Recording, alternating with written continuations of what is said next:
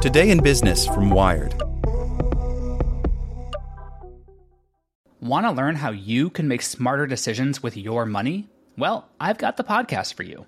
I'm Sean Pyles, and I host NerdWallet's Smart Money Podcast.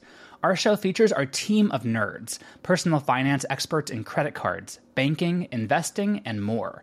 And they'll help you make the most of your money while cutting through the clutter and misinformation in today's world of personal finance. You'll get clarity on strategies to help you build your wealth, invest wisely, shop for financial products, and plan for major life events. Listen to NerdWallet's Smart Money Podcast wherever you get your podcasts.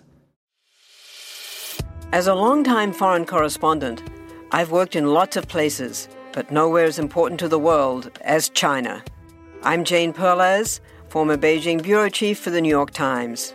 Join me on my new podcast, Face Off US versus China, where I'll take you behind the scenes in the tumultuous US China relationship. Find Face Off wherever you get your podcasts. Here's today's spoken edition of Wired. Brought to you by MD Anderson Cancer Center, ranked number one in the nation by U.S. News and World Report. Learn more about MD Anderson at makingcancerhistory.com. We need to build up digital trust in tech by Daniel Dobrygowski and William Hoffman. For months, there's been a steady march of controversies over how tech companies collect, manage, process, and share massive and passive amounts of data. And even though the executives and founders of these companies profess a renewed commitment to privacy and corporate responsibility, people are beginning to worry about surveillance and power and reconsider how much faith they should put in both the leaders and services leveraging these quickly evolving technologies. The latest manifestation of these concerns came out of San Francisco, home to the tech economy. The city banned facial recognition technology to regulate the excesses of technology. As tech winds its way deeper and deeper into our lives, deeper questions arise. How can you trust someone you'll never see? How can you trust an algorithm that is making thousands of decisions a second, of which you aren't even aware? How can you trust a company that tracks your movement every day? The biggest question of all Given that trust is such a foundational principle for the global economy, and the global economy is digital, what is a meaningful definition of digital trust? To start, trust in digital products and the companies that produce them is already eroding. Edelman's 2019 Trust Barometer shows that more than 60% of respondents globally believe tech companies have too much power and won't prioritize our welfare over their profits. If the lifeblood of the digital economy is data, its heart is digital trust, notes a recent PwC report that claims the most consequential companies of the next generation will be the ones that prioritize security, privacy, and data ethics. The ones that don't are facing a costly problem. A recent study by Accenture found that during the next five years, CEOs could reclaim more than $5 trillion in lost revenue with new governance approaches for safeguarding the Internet. For a global company, that could mean the equivalent of 2.8% in revenue growth. Yet a recent report on digital trust and competitiveness from Tufts University found few business leaders are confident they have sufficient digital trust controls in place. So, how do you build digital trust, and what does it look like? At the World Economic Forum, our new report provides a framework for a more efficient and effective global dialogue on digital trust built on two main components mechanical trust and relational trust. Mechanical trust, especially as it relates to cybersecurity, is the heart of digital trust. It is the means and mechanisms that deliver predefined outputs reliably and predictably. An automobile's braking system provides a good metaphor. Step on the brakes, the car stops. No ambiguity, no uncertainty. Predictable, reliable outputs are expected to be delivered every time. If a system is secure and performs predictably, individuals will be more willing to use it. They'll be able to trust it. But we need another, equally important, form of trust to support this relational trust. Even if all the mechanical systems work, if people don't believe that we're all playing by the same rules, trust breaks down. That is why relational trust, the social norms and agreements that address life's complex realities, is vital. While the brakes in a car may be highly reliable, we also need a shared agreement that a red light means to use them. Similarly, we need a shared agreement on when, why, where, and how technologies are used. To establish these rules, we need people, processes, and tools. For emerging tech, that means creating frameworks that incorporate accountability, auditability, transparency, ethics, and equity.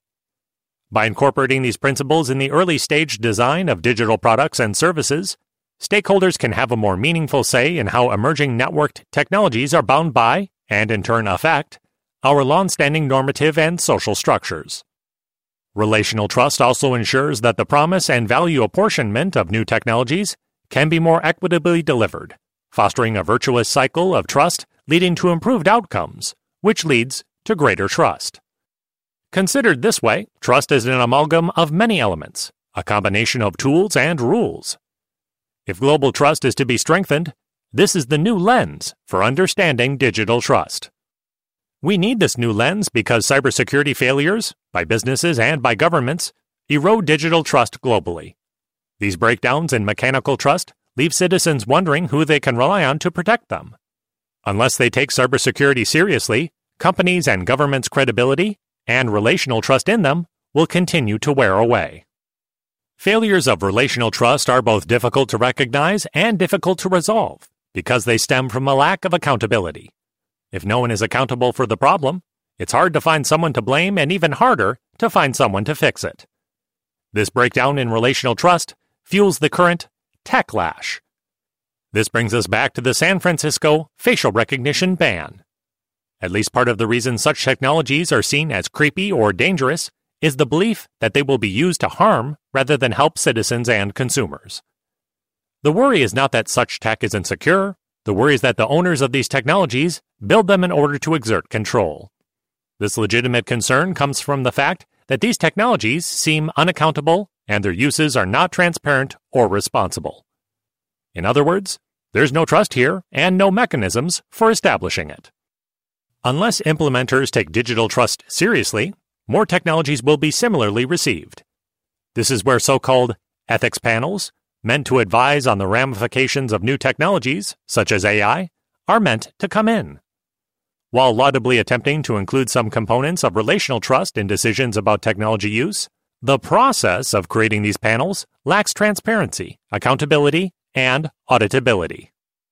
So, despite being aimed at ethical use and building trust, these panels succumb to the distrusted mechanisms that made them seem necessary in the first place.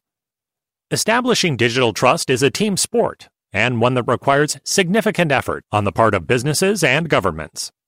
It requires prioritization of security and development of systems that ensure transparency and accountability. However, the costs of distrust are significantly greater. New innovative technologies require data to work, and that data will only be available to trusted actors. More importantly, national, global, and international institutions rely on trust to function. Without digital trust now, we won't be able to build the institutions we need for the future. We'll retreat to isolation, suspicion, and uncertainty. Our response needs to be global in scale and local in ability to address contextual and cultural differences. The users and subjects of technologies all have to agree that the goal is a world open to innovation, with equal chances at achieving the prosperity that new technologies bring. Building in both mechanical and relational digital trust ensures that we can do that. Wired Opinion publishes pieces written by outside contributors and represents a wide range of viewpoints. Read more opinions on Wired.com. Submit an op ed at opinion at Wired.com. Want to learn how you can make smarter decisions with your money? Well, I've got the podcast for you. I'm Sean Pyles, and I host NerdWallet's Smart Money Podcast. Our show features our team of nerds, personal finance experts in credit cards, banking, investing, and more. And they'll help you make the most of your money while cutting through the clutter and misinformation in today's world of personal finance. You'll get clarity on strategies to help you build your wealth, invest wisely, shop for financial products, and plan for major life events. Listen to NerdWallet's Smart Money Podcast wherever you get your podcasts.